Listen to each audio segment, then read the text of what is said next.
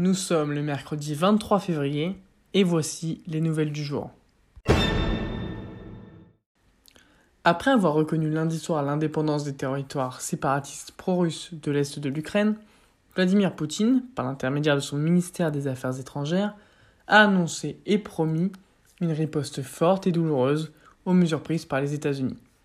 En effet, les États-Unis vont imposer une première tranche de sanctions en coupant le pays des financements occidentaux, tandis que mardi soir, lors d'un discours, Joe Biden a autorisé le redéploiement des troupes américaines dans les pays baltes sans intention d'attaquer militairement la Russie.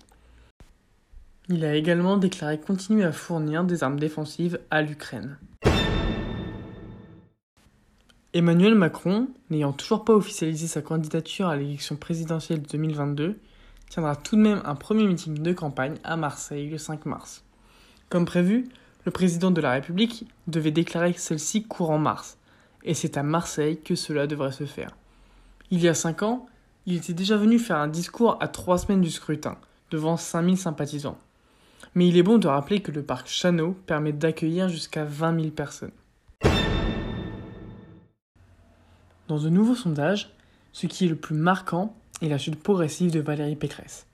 En effet, après avoir été longtemps au coude à coude avec Marine Le Pen dans sa quête du second tour face à Emmanuel Macron, elle est maintenant, selon le sondage effectué par Elab, qu'à 11,5% des intentions de vote, tandis que Marine Le Pen se rapproche un petit peu plus à 18, face aux 24,5% d'Emmanuel Macron. S'il il y avait second tour entre Emmanuel Macron et Marine Le Pen, l'écart se ratrécit, avec un score pour Marine Le Pen de 44,5%, faisant part d'une progression d'1,5 point. Je vous souhaite une bonne fin de journée et à demain pour de nouvelles actualités.